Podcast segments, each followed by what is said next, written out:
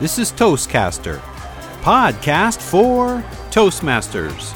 Your host, Greg Gazin. Episode 59 Entrepreneur credits Toastmasters for $10,000 prize. Or maybe another way of saying Toastmasters pays.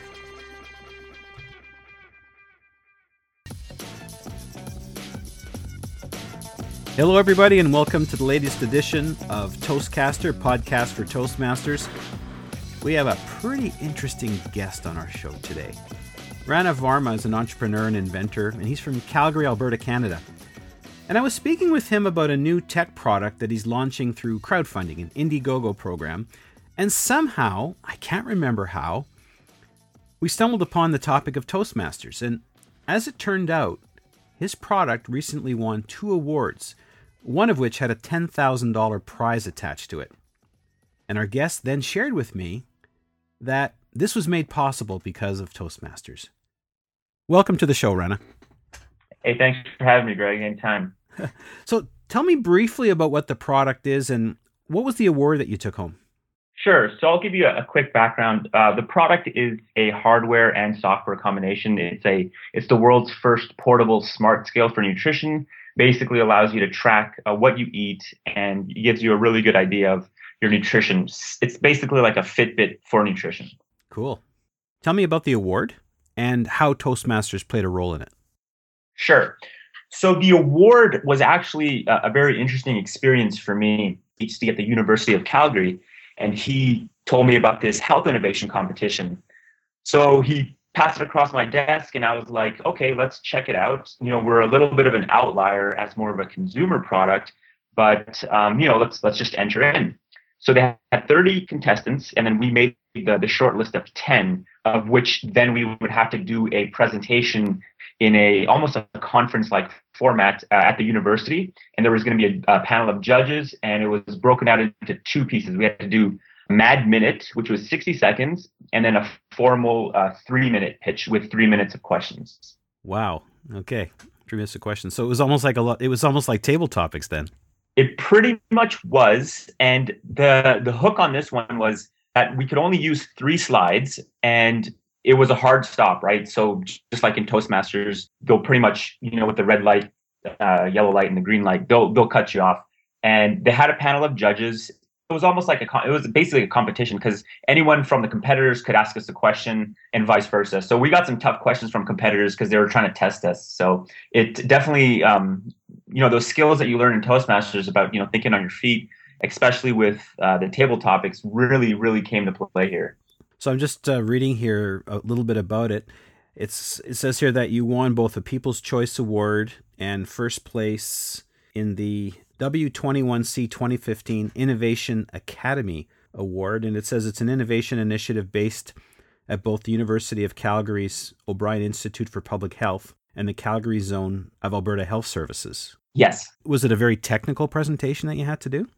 To be honest with you, this is sort of where Toastmasters completely kicks in. And when they try to tell you, like, relate to the audience, and you know, when you do your curriculums, you have, you know, your first speech and then all the way to your 10th speech but each each of those speeches, you know, you have your vocal modulation and you have, you know, be humorous and all that stuff.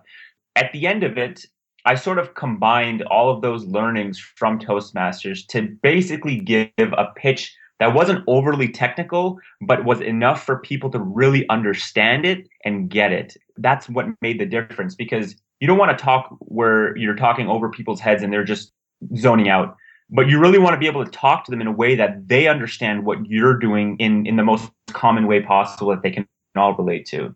Does that make sense? Absolutely. I heard a story once where i guess for lack of a better ex- example someone was talking about newton's law of gravity. And instead of talking about all the math and the physics behind it someone said let me just tell you a story about how the apple fell from the tree. Yeah. It sounds like that's sort of what you did there was in the Mad Minute, there was basically a, a, method that I used, which I actually learned on Toastmasters. And basically, the, the logic is that in one minute, if you have 10 people presenting, not everyone is going to really retain the data or the information that one person is saying, but rather, um, if you do something that's really unique and outstanding, that is what people will remember, if anything, aside from the content. So the trick that I did was I, I went up on stage, and I you might have seen this on the um, the winner of the 2015 Toastmasters International, where the guy walked up on stage and almost lit up a cigarette and caught the people's attention, and then started to talk about you know his pitch or, or his speech. Yes, that's Mohammed Qahtani. In fact, yes, we are just waiting to hear back from him because we are supposed to be interviewing him for the official Toastmasters podcast. That will be pretty exciting. I remember he pretends to light up the cigarette and he looks at the audience and he says, What? you know, to be honest with you, I did use that trick. And the reason I wanted to use that trick was because you really want to stand out. And in a health innovation competition where you know everyone's from the healthcare sector. That is a big um, it's a purple cow right? Every, no one remembered anything remembered that. And that's what i think won us the people's choice award at least. Wow. That's incredible. So it wasn't really a gimmick. It was just more of a method to try to get yourself to stand out. Exactly. So i started with that and then i went into my the rest of my pitch which was the other 50 seconds that captured everyone's attention in a I guess space where everyone all the other competitors were trying to sort of do the same thing. This was a completely like it made me completely unique in and people really understood what I was trying to do. So I mean obviously that Toastmasters plays a huge part into that because they always tell you you know try to engage the audience to the level that you can to make it so that you know they don't um, they don't lose focus or they, they don't lose what the message is either if I said it pays to be a Toastmaster, that actually now means more than one thing. yeah, exactly. And they, they all, it was a funny because somebody put it on Twitter and he's like, um, you know, slate scale lights up the stage. so it was kind of a funny twist to it. And we got a lot of uh, retweets at the conference as well. So it was, it was pretty good.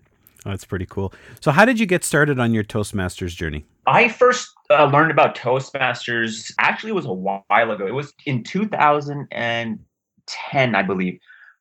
My uh, girlfriend at the time, who is now my wife, we went to this event at the Foothills uh, Club. I believe that was the Foothills Club, yeah, in Calgary. And in a normal session we dropped into, it was a, um, I think it was a competition and so they had um, they had a, comp- a competitor up and he did his presentation. And after that i was like wow like i need to be able to talk like this. And i need to be able to express myself in an audience like this. And that's sort of what motivated me to join because like i could speak in public but i, I wanted to really take it to the next level where it wasn't just me talking. It was really me engaging the audience in a creative way. And that's what really sparked the interest. Which club did you end up joining so I ended up joining the Bow Valley Toastmasters Club, which is in the uh, Danish Canadian Club in downtown Calgary. And it's literally like two blocks from where I live because I live downtown. So it was most convenient for me. And I started going there in 2012 is when I started full time there. Wow. So how was your icebreaker? You know, funny enough, my icebreaker, they were, everyone was pleased because it was a very personal story about sort of my background and, you know, just the way that I sort of expressed myself. And I, I, felt like I was a strong speaker to begin with. So right off the gate, I think people really appreciated that. You know, I prepared for, like I prepared thoroughly for all my speeches, and I practiced quite a bit. Even at work, like at lunchtime, I was in one of the breakout rooms just trying to nail it down. I, I really enjoy the experience, especially the first time. Right, you want to sort of you want to make your presence known, especially as a new member in the club. So I really I really worked hard for it, and uh, you know it worked. So I, I ended up winning uh, best speaker that night. Nice for me, my icebreaker was holding both hands, one on each side of the lectern, and I think I understand why they called it the icebreaker because they had to break my hands from that lectern. I was, uh, yeah, and I read everything from it. So yeah, my experience is a little different. But I think what you're telling us is that Toastmasters is is a journey, and it's more. It's not like riding a bike where you get on a bike and you know how to ride a bike, but it's more like being a professional athlete or an artist or a singer. Right. Where you can st- start at a certain place, but you still have to rehearse and practice. And obviously, it sounds like, based on what you're telling me, it's the creativity and it's the variety that you learned through the manuals, but also doing table topics. Absolutely. Because that's basically what you did was a big table topic. Exactly. And you know, even from my first speech to even like the fifth one, like where I have the manual here somewhere, but um, on a personal level. And I said, you know, this really, the manual is meant to really think, you know, really push you to think outside the box. because the hardest part for me at, at a certain point was also trying to figure out topics and original stuff that I really wanted to talk to people about. And then also making sure the delivery was there because, you know, at a certain point that you have to drop the notes, right? And you really have to know how you're going to deliver it, what positioning you're going to be in, because a lot of the feedback they give you is, you know, for me, I, I talk with my hands quite a bit. So a lot of the feedback I got was, you know, try to when you when you're talking, you know, in your mind, mock out sort of what you're going to be doing and what gestures you're going to be showing in a calculated way versus just kind of arm flailing, which is sometimes what I do. But so that's sort of what I learned is go- going through that. You really tweak your performance and, and really optimize it to the fullest potential capability that you have. Are there one or two things that you can pick out specifically mm-hmm. that you feel helped you nail what really sealed the deal and that's why you won the big prize? The the one or probably the, the two things is vocal variety would be one thing. Being able to talk and not just be sort of monotone because I I did recognize that a lot of the other uh, competitors they spoke but they didn't speak with conviction. They just sort of were trying to get the words out. They weren't really convincing. What I learned from Toastmasters is you have to be able to use vocal variety, you know, to really express your your points. And the other thing I used was a little bit of humor too. I my opening line from what I remember was so I, I when I did the with the cigarette part, I, I, sort of lit it up and I said, um, you know, people have a higher chance of dying from obesity than they do from smoking.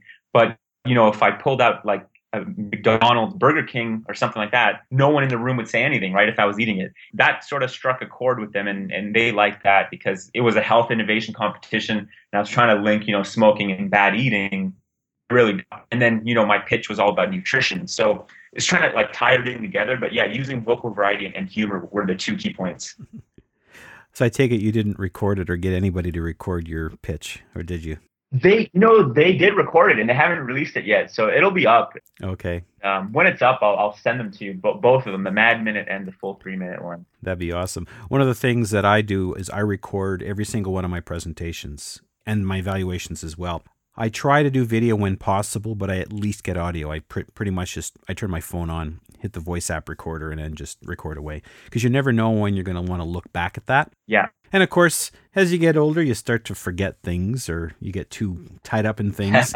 so you got to go back and say, okay. Yeah. Ironically, I placed third at district last year at the humorous speech contest, and that speech, wow, the core of it came from a speech that I did in my first year as a Toastmaster when I went to the humorous speech contest. So part of that core.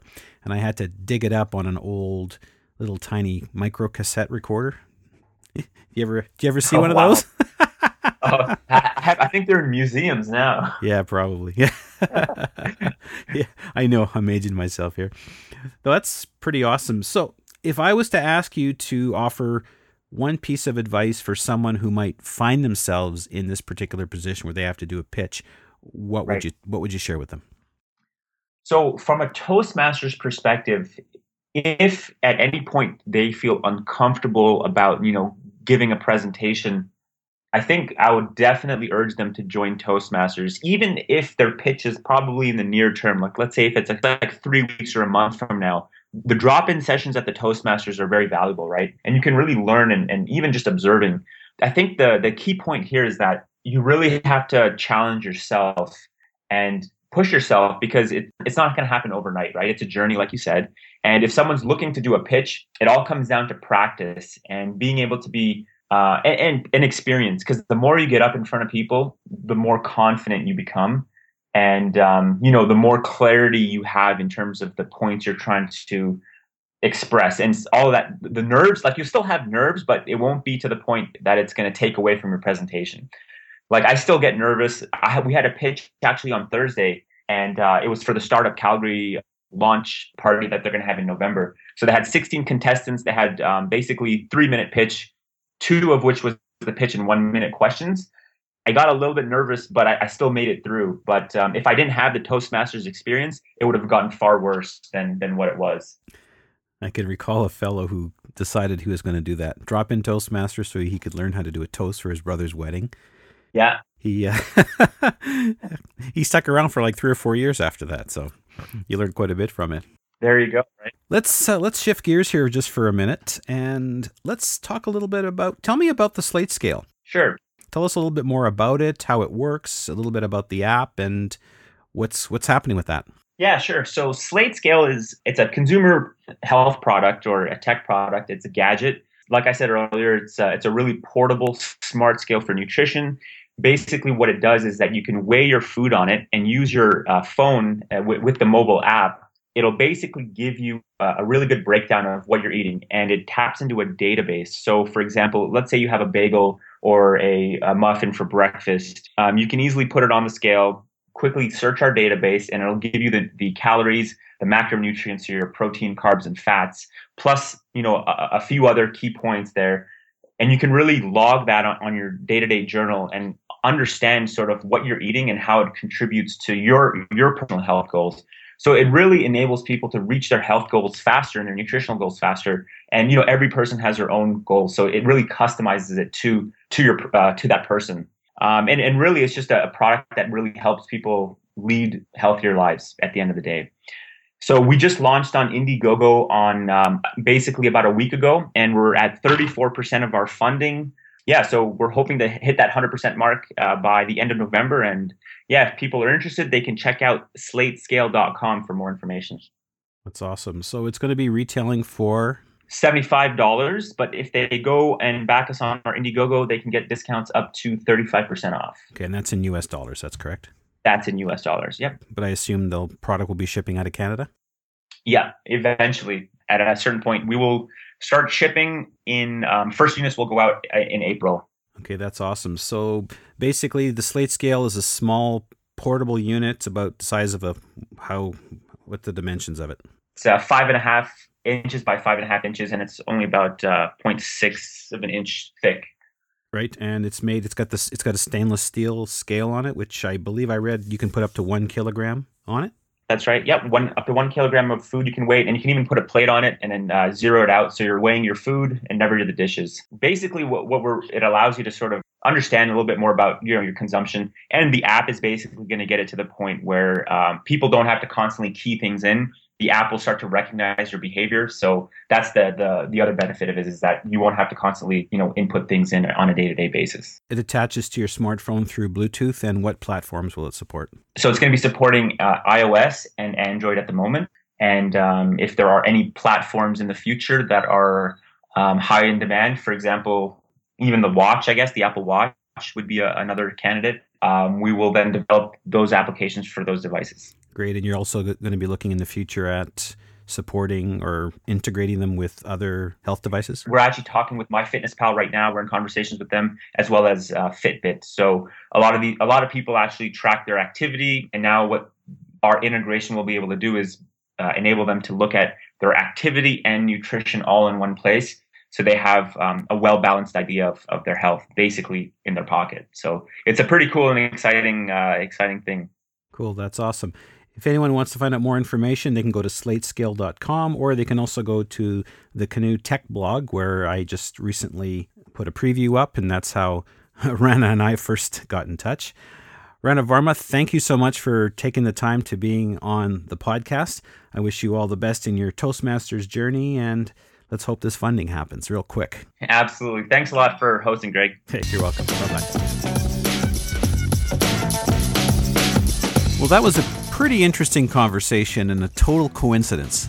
I was interviewing him for a tech article. In fact, how he connected with me is he sent me a press release and then he followed up with a phone call, which is pretty good because usually all you get are emails. Nevertheless, if he sends us the links to his presentations, his short presentations, I will add them in the show notes. If you are listening to this podcast on iTunes, then just please go to toastcaster.com and the show notes will be there on the on the podcast page. Well, this is Greg Gazin. I just wanted to say thank you for everyone that's continued to tune in over the years. We've just recently surpassed a million hits, so thank you very much for that. If you really enjoy the podcast, please go to iTunes, leave us some feedback, leave us, leave us some notes. And also, if you want to get a hold of me, just drop me a line, send me an email, find me on Twitter. GadgetGuy.ca is also another place you can find it. Nevertheless, feedback is always appreciated, and I guess we'll talk to you in the next episode. Till then,